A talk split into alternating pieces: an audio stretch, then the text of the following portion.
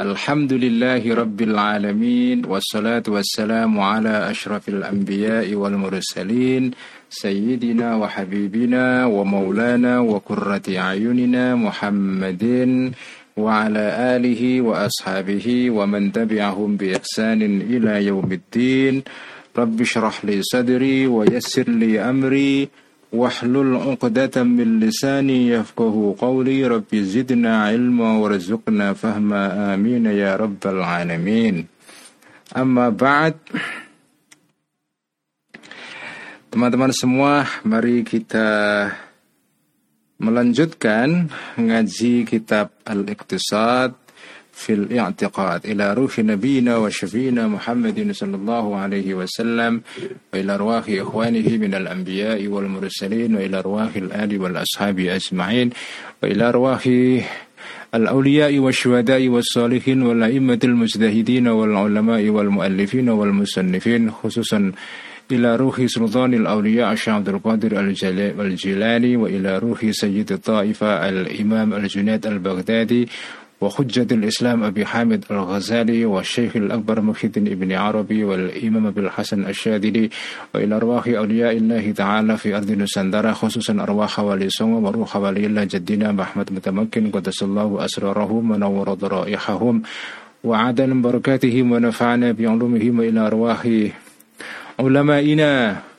مؤسسي جمعية نهضة العلماء والجمعيات الإسلامية الأخرى في إندونيسيا خصوصا روح خطرة الشيخ هاشم عشاري شيخنا خلال بنغالان كي وهب حسب الله كي بشي سنسوري كي واحد قصدر كي أسعد كي أحمد صديق كي معصوم كي علي معصوم كي عبد الله السلام كي سال محفوظ كي بشر مصطفى غفر الله ذنوبهم وستر عيوبهم ويعلي درجاتهم ونفعنا بعلومهم وإلى أرواح آبائنا وأمهاتنا وأجدادنا وجداتنا ومشايخنا ومشايخ مشايخنا خصوصا روح أبي عبد الله رفاعي وروح أمي نعي سلامة وروح أمي نعي فاطمة. غفر الله ذنوبهم وستر عيوبهم ويعلي درجاتهم. شيء لله لهم الفاتحة. أعوذ بالله من الشيطان الرجيم. بسم الله الرحمن الرحيم. الحمد لله رب العالمين. الرحمن الرحيم. مالك يوم الدين. إياك نعبد وإياك نستعين. اهدنا الصراط المستقيم. صراط الذين أنعمت عليهم غير المغضوب عليهم ولا الضالين. آمين. بسم الله الرحمن الرحيم. قال المؤلف رحمه الله تعالى ونفعنا به وبعلمه في الدارين. آمين. رب يسر وأعين. Kitab Al-Iqtisad halaman 191 At-Tarafus Tsani fi wuku'ihi syara'an Ini masih membahas mengenai tentang ru'yatullah ya bahwa Allah itu bisa dilihat oleh manusia nanti di akhirat. Nah, dalil rasionalnya dalil rasional yang membuktikan bahwa Allah itu bisa dilihat oleh manusia sudah dijelentrehkan ya, sudah dijelaskan berpanjang-panjang pada bagian yang lampau. Sekarang kita akan membahas dalil yang bersifat syar'i, dalil uh, yang berasal dari Quran atau hadis ya, dalil agama. Ini agak unik karena biasanya Al-Ghazali di dalam pembahasan-pembahasan mengenai soal akidah ini itu sebagaimana kebiasaan para ulama-ulama yang lain eh, lebih banyak menggunakan dalil akal. Nah, dalil syarak itu jarang dipakai sebetulnya di dalam apa namanya di dalam membuktikan masalah-masalah yang terkait dengan akidah ya. Eh, kebanyakan dalam ilmu akidah atau ilmu kalam ya itu dalil yang dipakai adalah dalil akal. Nah ini sekarang Al Ghazali menggunakan dalil syara ya. Ini agak agak berbeda ini. Nah dalil syara dalil yang berasal dari wahyu yang membuktikan bahwa Allah itu bisa dilihat atau rafuthani ini atau rafuthani bagian atau sisi yang kedua ujung yang kedua ya tentang dalil yang membuktikan Allah bisa dilihat fi wukuihi uh, di dalam. Fi wukuihi itu ter, itu tentang ya terjadinya apa namanya ru'yatullah syara'an melihat Allah ya, al-madhkur min ru'yatillah syara'an menurut syara' Waqad dan telah menunjukkan asyar'u agama syara ala wukuihi terhadap terjadinya al-ibsar atau melihat Allah.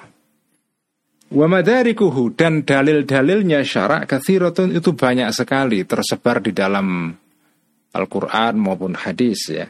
Wali kathratihi dan karena banyaknya syara ini ya, banyaknya dalil syara yumkinu mungkin da'wal ijma'i mendakwa mendaku adanya ijma konsensus alal awalina terhadap para ulama pada zaman awal zaman generasi awal dulu ya.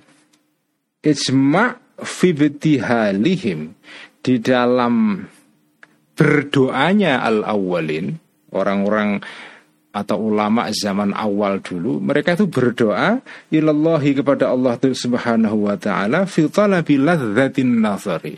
Berdoa di dalam mencari kenikmatan melihat ila wajhi kepada wajahnya Allah al-karim yang mulia.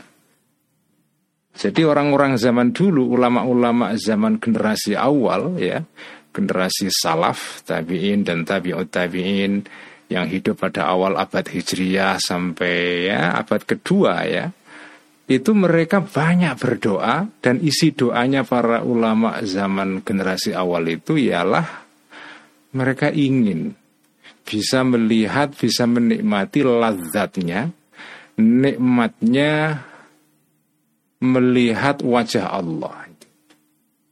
Nah bahwa ulama-ulama zaman awal dulu berdoa seperti itu menunjukkan bahwa Allah bisa dilihat. Tidak mungkin mereka berdoa seperti itu kalau para ulama itu tidak punya pandangan, ya, tidak ber, berpandangan bahwa Allah bisa dilihat. Wa na'lamu dan mengetahui kita qat'an secara pasti min aqaidihim dari akidah-akidahnya al-awwalin orang-orang awal dulu. Annahum sesungguhnya al awalun kanu ada al awalun orang-orang generasi awal ini yang taziruna menunggu mereka ini zalika terhadap an-nazar melihat wajahnya Allah itu. Wa annahum dan sesungguhnya al awalun orang-orang generasi awal ini kanu ada mereka ini. Qad fahimu telah memahami betul mereka ini jawazan tizari dzalika bolehnya menunggu an-nazar, menunggu melihat wajahnya Allah. Wa su'alihi dan meminta an-nazar atau zalik minallahi dari Allah Ta'ala fi ini akhwali rasulillahi dengan korenah-korenah dalil-dalil berupa tingkah-tingkahnya atau keadaan-keadaannya Rasulullah Shallallahu Alaihi Wasallam. Wa jumlatin dan apa namanya sejumlah ya. Jadi korenah ini berupa wajumlatin ya. E, dan sejumlah dan segolongan min alfazihi dari lafal-lafalnya Rasul kanjeng Nabi, ucapan-ucapan Rasul asori hati yang jelas menunjukkan bahwa melihat Allah itu bisa mungkin ya di akhirat nanti. Allah tidak yang tidak masuk al-fath ini fil hasri dalam hitungan saking banyaknya. Wal ijma'u dan ijma' atau konsensus kesepakatan para ulama ya dulu menunjukkan ijma' ini ala khurujil madariki menunjukkan terhadap keluarnya dalil-dalil yang menunjukkan bolehnya Allah atau bisanya Allah dilihat oleh manusia di akhirat nanti anil hasil dari hitungan. Intinya dalil agama yang menunjukkan bahwa Allah itu bisa dilihat di akhirat itu tidak terhitung jumlahnya. Wamin akwama dan salah satu paling kuatnya dalil ya dulu yang menunjukkan ma atau dalil tadi itu alaihi terhadap an-nazar atau jawazun nazar Qaulu Musa adalah ucapannya Nabi Musa alaihi salam seperti dikutip dalam Al-Qur'an ya, Nabi Musa pernah meminta kepada Allah ar, apa? Ar, ar, Rabbi arini anzur ilaik ya. Arini. Arini. Ini permintaan Nabi Musa kepada Allah ketika Nabi Musa berada di puncak atau di Gunung Tursina ya. Nabi Musa uh, bermunajat di sana selama 40 hari dan kemudian di ujung munajatnya ini atau atau uzlahnya ini ya eh, selama 40 hari itu kemudian Nabi Musa meminta kepada Allah Rabbi arini ya wahai Tuhanku perlihat perlihatkanlah engkau ya. Ni kepadaku anzur maka bisa melihat aku ilaika kepada kamu. Jadi Nabi Musa meminta kepada Allah untuk bisa melihat. Nah ucapan Nabi Musa ini ya ini kan menunjukkan bahwa Allah boleh bisa dilihat karena tidak mungkin Nabi Musa ini meminta sesuatu yang mustahil terjadi. Jadi bahwa Nabi Musa meminta untuk bisa melihat Allah itu menunjukkan bahwa Allah bisa dilihat. Ini ini makna doa ini. Fa'innahu karena sesungguhnya keadaan berikut ini yastahilu dan bersaan ya. Yastahilu muhal an yakhfa samar ala nabiyin terhadap seorang nabi min anbiya illahi Ta'ala dari nabi-nabinya Allah Ta'ala termasuk Nabi Musa. Ya, intaha yang sifatnya Nabi intaha yang sampai yang apa namanya yang yang menyentuh sampai mansibuhu levelnya pangkatnya Nabi ini ila an yukallima hingga bisa mengajak bicara atau berbicara hu kepada Nabi ini Allahu Allah Subhanahu wa taala syifahan secara uh, apa namanya mulut ke mulut. Ya, syifahan itu ya artinya dalam bahasa kita ya face to face ya. Uh, langsung tatap mata. Nabi Musa ini nabi yang begitu tinggi pangkatnya sampai dia ini orang yang atau nabi yang bisa berbicara dengan Allah secara langsung, face to face ya. Nah, nabi yang pangkatnya sampai setinggi itu tidak mungkin dia tidak tahu bahwa Allah itu tidak bisa dilihat. Bahwa Nabi Musa itu meminta kepada Allah untuk bisa melihat Allah, itu bukti bahwa Allah bisa dilihat. Jadi nggak mungkin Nabi Musa nggak tahu tentang hal ini ya, karena pangkatnya Nabi Musa ini tinggi sekali. Kalimullah, orang yang diasa, dia yang diajak bicara oleh Allah langsung ya, face to face itu syifahan ya. Fayajhala, maka tidak tahu Nabi ini uh, min sifatillahi dari sifat-sifat min sifati dzatihi dari sifat-sifatnya zatnya Allah taala dirinya Allah Ma tidak tahu ma sifat-sifat arafa yang mengetahui hu kepada ma al-mu'tazilah itu orang mu'tazilah. Masa Nabi Musa tidak mengerti sesuatu ya mengenai sifat-sifatnya Allah. Masa yang tahu hanya orang Mu'tazilah ya, orang Mu'tazilah kan berpendapat bahwa Allah tidak mungkin dilihat. Kalau betul Allah tidak mungkin dilihat seperti pendapatnya Mu'tazilah, ini berarti menunjukkan atau secara tersirat itu berarti Nabi Musa tidak tahu sesuatu yang diketahui orang oleh orang Mu'tazilah. Mana mungkin itu? Wong Nabi Musa itu levelnya setinggi itu. Levelnya Nabi Musa ini nabi yang disebut kalimullah ya. Nabi yang diajak bicara oleh Allah. Masa nggak tahu bahwa Allah nggak bisa dilihat? Yang tahu hanya orang Mu'tazilah saja gitu ya. Ada ini ya bahwa Allah ini eh, bahwa orang orang orang atau Nabi Musa tidak mengetahui sesuatu yang diketahui oleh Mu'tazilah ini hadza ini maklumun itu diketahui alat darurati secara darurat secara otomatis butlanuhu batalnya hadza ini. Tidak mungkin. Tidak mungkin ada sesuatu yang diketahui oleh orang Mu'tazilah dan tidak diketahui oleh Nabi Musa. Fa'innal jahla karena sesungguhnya tidak tahu bikaunihi terhadap adanya Allah mumtani ar-ru'yati itu tidak bisa dilihat indal khasmi menurut lawan bicaranya madhab asyariyah yaitu mu'tazilah yujibu itu mengharuskan al-jahl ini at-takfira terhadap pengkafiran awit atau menganggap sesat ya. jadi menganggap Nabi Musa tidak tahu bahwa sifatnya Allah itu uh, tidak bisa dilihat seperti pendapatnya orang Mu'tazilah itu. Menganggap bahwa Nabi Musa tidak tahu sifatnya Allah itu.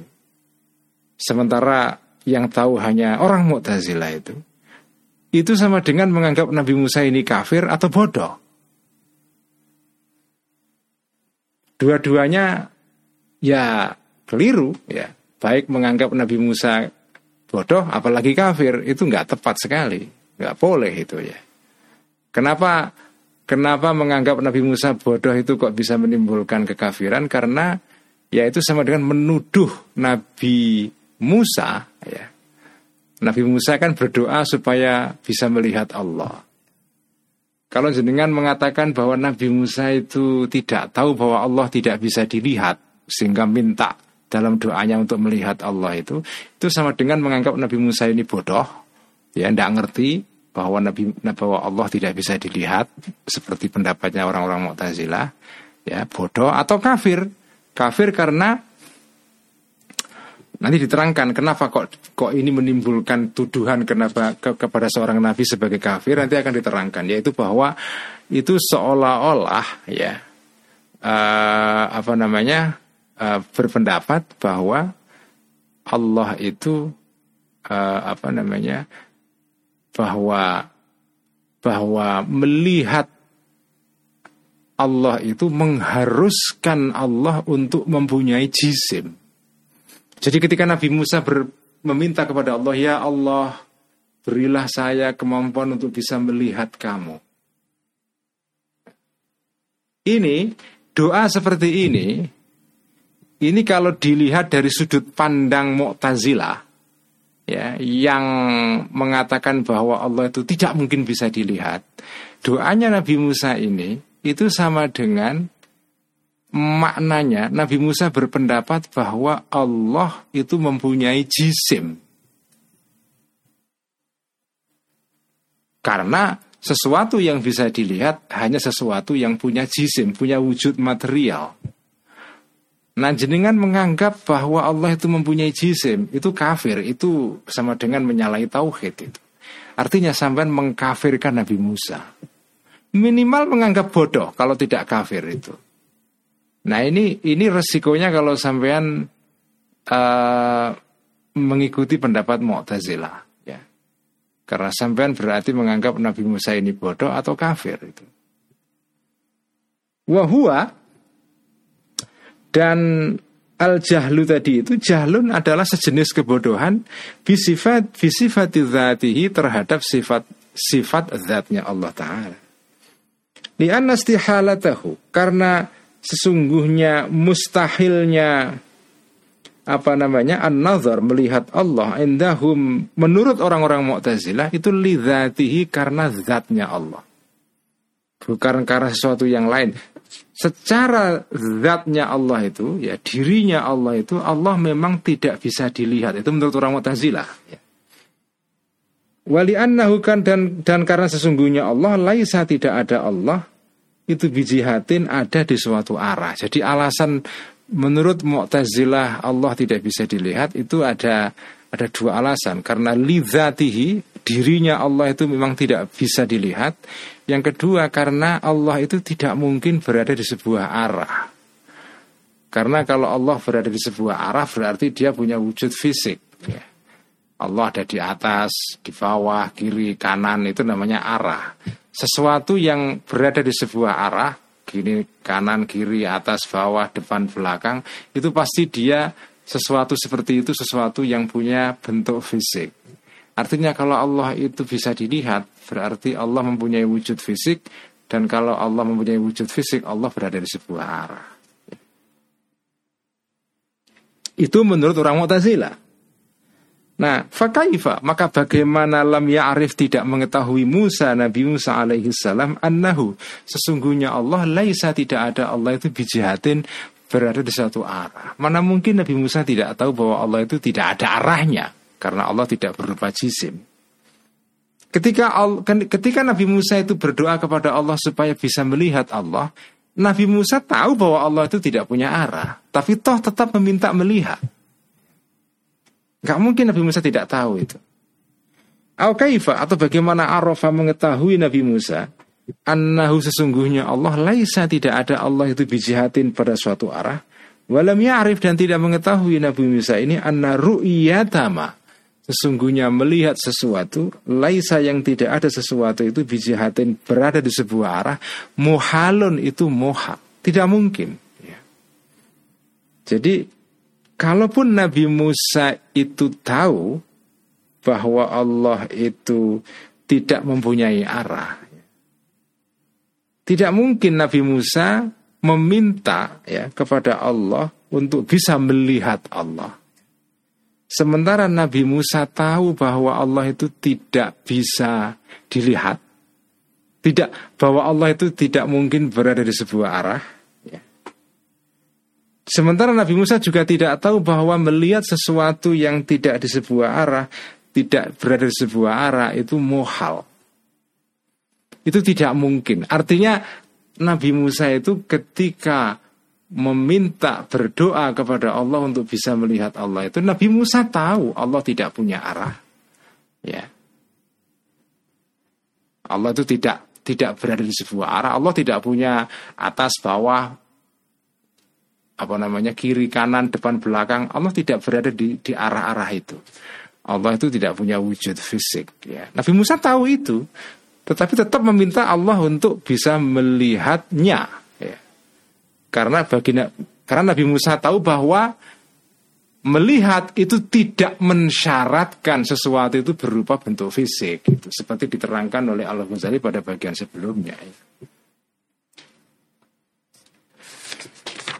Inilah inilah makna doanya Nabi Musa itu ya. Doanya Nabi Musa untuk bisa melihat Allah itu konsekuensinya atau makna tersiratnya adalah bahwa bahwa melihat Allah itu berarti mungkin itu. Falaita syiari ya. Falaita syiari Maka Apa namanya uh, Falaita syiari Maka Ini ungkapan dalam bahasa Arab yang Menunjukkan apa namanya Takjub ya Keheranan. Falaita syiari Maka uh, Bagaimana tahu aku ya. Mada apakah yudmiru menyimpan al-khasmu lawan bicara yaitu orang-orang Mu'tazilah wa yuqaddiru dan mengira-ngira al-khasm lawan ini hu kepada mada kepada sesuatu tadi itu min li Musa alaihi salami alaihi salamu berupa alpanya lalainya Nabi Musa alaihissalam jadi sebetulnya apa yang dimaksudkan oleh orang Mu'tazilah ini dengan pendapatnya bahwa Allah itu tidak bisa dilihat itu. Lalu bagaimana mereka menganggap Nabi Musa itu? Apakah mereka menganggap Nabi Musa itu bodoh? Apa yang apa yang dipikirkan oleh Mu'tazilah, oleh orang-orang Mu'tazilah itu ketika menganggap Nabi Musa ini bodoh itu? Apa itu sebetulnya? Ayo kediru apakah mengira-ngira menganggap orang-orang Mu'tazilah Al-Khasam ini hu kepada Nabi Musa dianggap Mu'takidan menekatkan ya mu'taqidan apa namanya menekatkan ini hal ya Anna sesungguhnya Allah jismun itu berupa jisim fi jihadin di dalam suatu arah zu launin yang mempunyai warna. Apakah orang-orang Mu'tazilah ini mengira bahwa ketika Nabi Musa meminta bisa melihat Allah, Nabi Musa itu menganggap Allah itu berupa jisim, berupa badan yang berada di sebuah arah dan ada warnanya, ada bentuknya kecil, besar, panjang, lebar, pendek kayak gitu. Ya, apakah mereka menganggap Nabi Musa itu berpandangan Allah itu seperti itu? Ya, sehingga sehingga berdoa bisa melihat Allah. Apa apa begitu uh, maknanya pendapat mereka itu bahwa Allah tidak bisa dilihat? Ya. Apakah mereka menganggap Nabi Musa itu bodoh sehingga menganggap Allah itu berupa fisik gitu? Sementara wattihamul anbiya'i dan dan apa namanya menuduh para nabi-nabi bidzalika seperti dengan dengan pendapat seperti tadi itu bahwa Allah itu punya jisim dan segala macam itu kufrun sejenis kekufuran sorihun yang sore Makanya tadi dikatakan ketika jenengan orang-orang Mu'tazilah berpendapat bahwa Allah itu tidak bisa dilihat. Itu sama dengan orang-orang Mu'tazilah ini menganggap Nabi Musa kufur. Kenapa? Atau kafir. Kenapa? Karena Nabi Musa melihat atau meminta kepada Allah untuk bisa dilihat. Jadi doanya Nabi Musa ini seolah-olah menunjukkan Nabi Musa ini punya pendapat bahwa Allah itu punya jisim. Karena bagi Mu'tazilah, sesuatu yang tidak punya jisim itu tidak bisa dilihat. Kalau bisa dilihat, dan kalau Nabi Musa meminta kepada Allah bisa melihat Allah di dunia ini, berarti Nabi Musa itu berpendapat, berpendapat berpandangan Allah punya jisim. Nah, dengan menuduh Nabi seperti itu itu kekafiran itu. Itu suatu kekafiran itu. Itu menganggap Nabi Musa kafir itu. Fa'innahu karena sesungguhnya Ittiham tadi itu itu takfirun. Itu adalah mengkafirkan lin nabi kepada seorang nabi. Fa'innal qaila karena sesungguhnya orang yang berkata bi Allah sesungguhnya Allah Subhanahu wa taala jismun berupa jisim ya. Wa'abidul wasani dan atau wa'abidal wasani dan seorang apa namanya uh, dan sesungguhnya orang yang menyembah berhala ya orang yang mengatakan bahwa Allah itu berupa jisim dan penyembah berhala wasyamsi dan penyembah matahari wah itu itu sama satu sama. Jadi jenengan seperti menuduh Nabi Musa ini kayak penyembah berhala itu. Menuduh Nabi Musa kafir.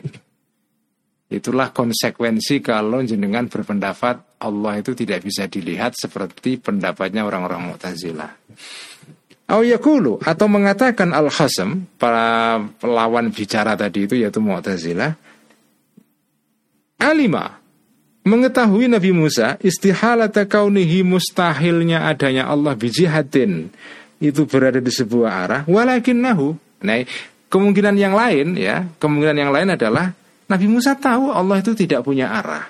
Tetapi walakinnahu sesungguhnya Nabi tetapi sesungguhnya Nabi Musa lam ya'lam tidak mengetahui Nabi Musa ini annama laisa annama sesungguhnya sesuatu laisa yang tidak ada sesuatu ini bijahatin berada di suatu arah fala yuro maka tidak bisa dilihat sesuatu itu. Nabi Musa itu tahu Allah tidak punya arah. Cuma dia tidak tahu bahwa sesuatu yang tidak punya arah itu tidak bisa dilihat. Jadi Nabi Musa tahu Allah itu bukan berupa barang yang ada bentuk fisiknya. Cuma dia tidak tahu, ini tujuan Mu'tazilah ya. Cuma Nabi Musa tidak tahu bahwa sesuatu yang mempunyai wujud fisik ya, sesuatu yang apa namanya? sesuatu yang tidak memiliki wujud fisik ya itu tidak bisa dilihat tidak tahu.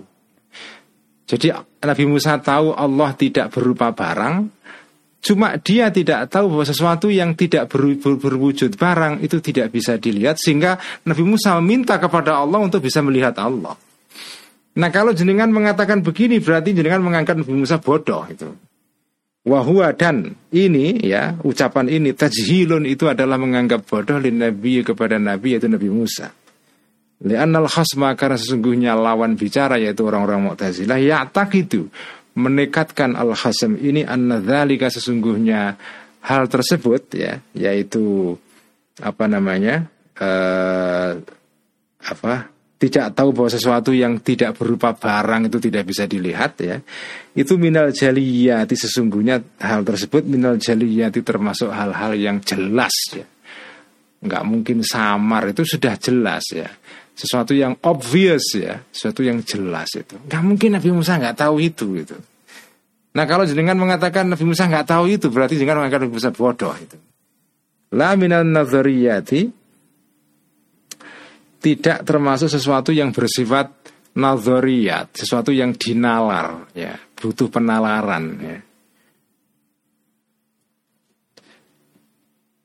Jadi sekali lagi orang Mu'tazilah ini dengan pendapatnya bahwa Allah tidak bisa dilihat itu seolah-olah menuduh Nabi Musa ini bodoh. karena menganggap Nabi Musa tidak mengetahui sesuatu yang sudah jali, sudah obvious, sudah jelas dengan dirinya dengan dirinya sendiri. Ya, yaitu apa? Bahwa Allah tidak mungkin dilihat. Menuduh Nabi Musa begitu itu sama dengan menuduh Nabi Musa bodoh itu. Itu kemungkinan yang paling ringan, kemungkinan yang paling berat menganggap Nabi Musa kafir itu ya. Fa'anta maka engkau al-ana sekarang wahai ayyuhal mustarsyidu wahai orang yang meminta petunjuk ya, baik santri-santri online. Muhayyarun itu disuruh memilih baina antamila antara condong engkau ila tajhilin nabi kepada menganggap bodoh nabi au ila tajhilil mu'tazili atau menganggap bodoh orang-orang mu'tazilah. Sampai sekarang disuruh milih. Sampai menganggap bodoh Nabi Musa atau menganggap bodoh Nabi atau menganggap bodoh orang-orang Mu'tazilah. Ada dua pilihan sekarang, sampai menganggap yang bodoh itu Nabi Musa atau orang-orang Mu'tazilah. Faktar, maka maka memilihlah engkau linafsika bagi dirimu ma sesuatu huwa yang ma ini aliyaku lebih cocok bika terhadap diri kamu. Wassalamu dan salam. Dah selesai. Period titik. Ya. Kamu tinggal pilih saja. Yang sampai yang, yang bodoh itu Nabi Musa atau orang-orang Mu'tazilah. Ini kayak udah kesel ya Nabi Nabi Imam Ghazali. Ini, kesel dia ya. Wassalam titik. Tinggal lunga ya. Karena karena ya ini ini ini menunjukkan betapa kerasnya ya perdebatan antara Mu'tazilah dengan Asy'ariyah mengenai soal Allah bisa dilihat ini. Ya ini ini perdebatan zaman dahulu. Sekarang sih sudah enggak sudah enggak relevan lagi ya. Udah enggak udah enggak zamannya lah ini perdebatan seperti inilah ya. Uh, sekarang isunya sudah lain ya. Tapi kita membaca sejarah ini ya. Membaca sejarah ya. Tentu kita iman bahwa Allah itu bisa dilihat ya. Karena ini sesuatu yang dikatakan dalam Al-Quran, dalam hadis, dalam banyak dalil-dalil keagamaan. Ya. Tetapi isu tentang Allah bisa dilihat atau tidak ini sudah bukan lagi isu yang panas seperti pada zaman dahulu ya. Jadi sebagai isu ini sudah sudah outdated sebetulnya, sudah sudah ketinggalan zaman ya. Sekarang sekarang sudah lain isunya ya. Dan sebetulnya secara umum perdebatan antara Asyariah dan Mu'tazilah sudah lewat sebetulnya ya sudah lewat ya, sudah lewat. Um, ya kita kita membaca ini semua sebagai sebagai salah satu apa ya, salah satu monumen sejarah lah ya. Dulu pernah terjadi perdebatan seperti ini. Uh, meskipun ya ini tidak berarti bahwa tidak ada gunanya kita membaca uh, kutubul kalam, kitab-kitab mengenai akidah, mengenai teologi. Ini tidak ada manfaatnya. Ada manfaatnya, luar biasa manfaatnya. Manfaat yang paling penting adalah meskipun isunya sudah lewat ya, tetapi cara berpikir, metode berpikir yang dipakai oleh para ulama untuk membuktikan sesuatu, membuktikan uh, pendapat di dalam masalah akidah, ya, metode yang mereka mereka pakai itu masih bermanfaat hingga sekarang. Apa itu metodenya? Metode yang menggabungkan antara pendekatan rasional dengan pendekatan wahyu. Bahkan kalau jenengan baca kitab Al-Iqtisad ini sampai halaman ini ya, itu metode rasional itu lebih dominan dibanding metode yang bersifat tekstual. Ya. Kalau jenengan baca kitab al dari awal sampai sekarang ini ya, ini sudah hampir separuh ini, separuh udah ini. Itu metode rasional itu jauh lebih dominan. Lebih dominan. Ini menunjukkan bahwa bahwa iman di dalam konsepsi para ulama itu, iman kepada Allah itu tidak mungkin hanya iman saja tanpa didasari oleh akal, oleh nalar, oleh pikiran. Karena pikiran, akal dan nalar itu semua adalah adalah anugerah Allah. Itu semua adalah pemberian, peparingnya Allah, pemberian Allah, anugerah Allah. Sehingga harus disyukuri. Bagaimana cara mensyukurinya? Menggunakan pikiran itu. Menggunakan pikiran untuk mengetahui Allah, untuk membuktikan adanya Allah, mengetahui sifat-sifatnya Allah, mengetahui af'alullah, tindakan-tindakan Allah di dunia ini. Jadi akal.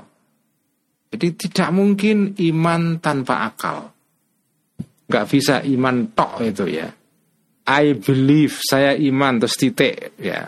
Nggak, nggak ada dalilnya itu ndak ada itu. Di dalam tradisi ulama Islam pengertian I believe itu I believe with evidence. Ya. Saya percaya dengan adanya dalil. Saya percaya karena adanya dalil. I believe based on evidence. Saya percaya, saya beriman karena ada dasar berupa evidence. Ada dalilnya. Tidak bisa iman tok nggak ada dalilnya itu tidak bisa. Nah dalil ini macam-macam ya. Dalil untuk orang awam mungkin beda dengan dalil untuk orang-orang yang punya kemampuan menalar lebih tinggi ya. Tapi tetap harus pakai dalil itu.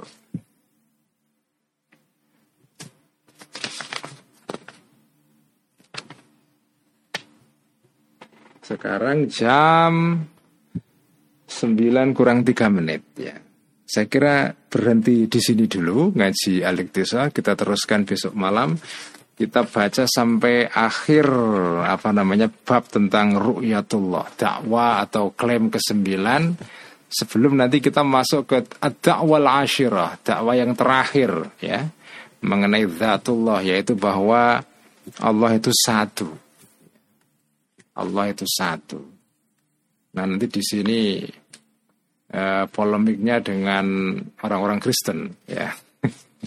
dengan orang Kristen ya.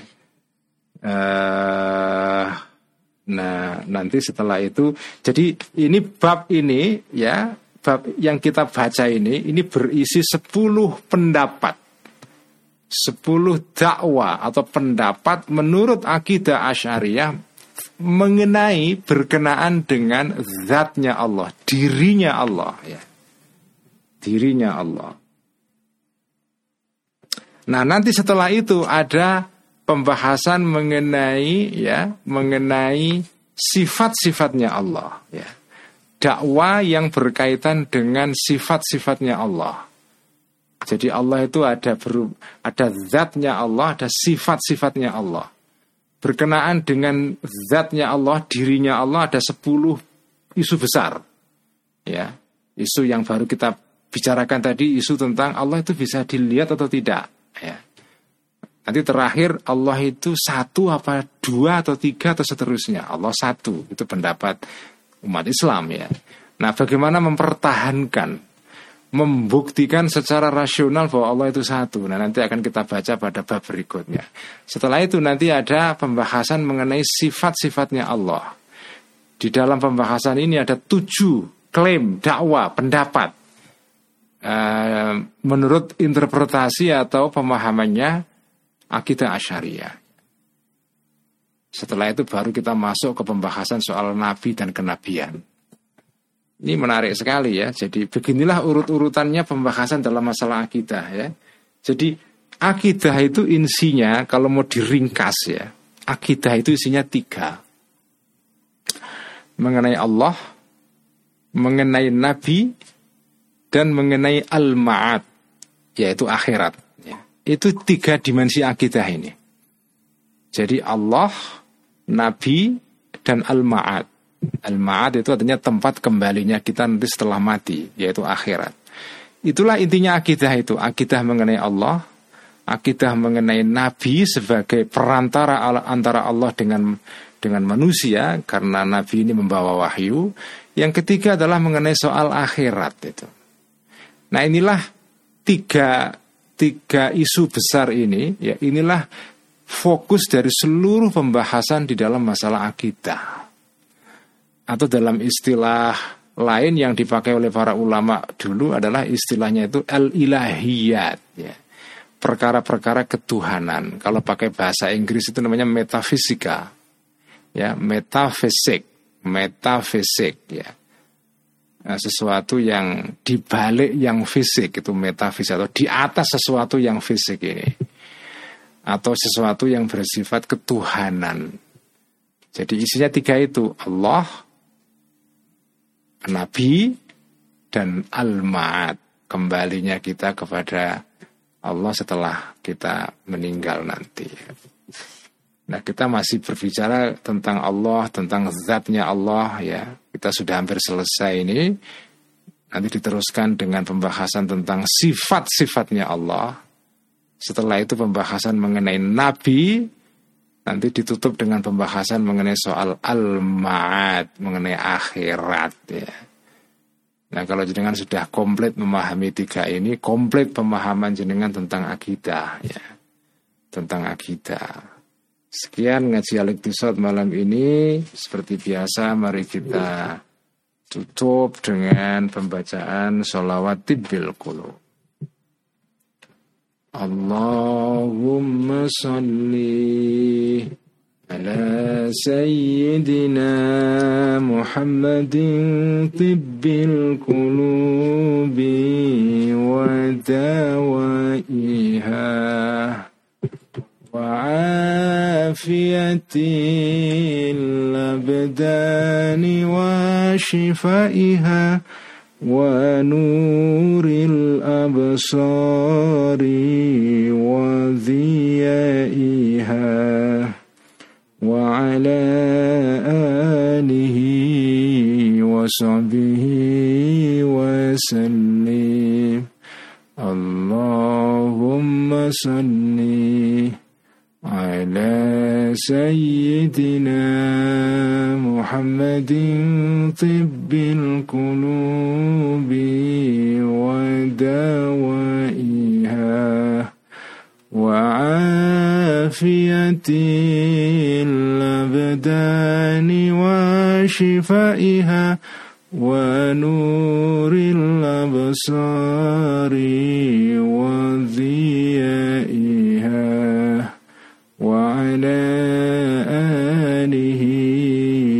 وصحبه وسلم.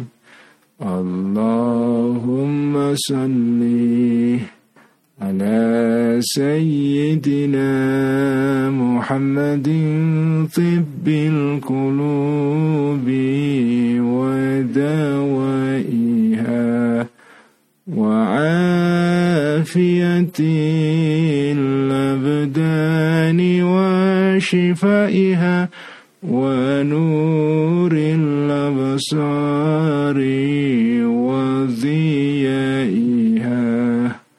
وعلى آله وصحبه وسلم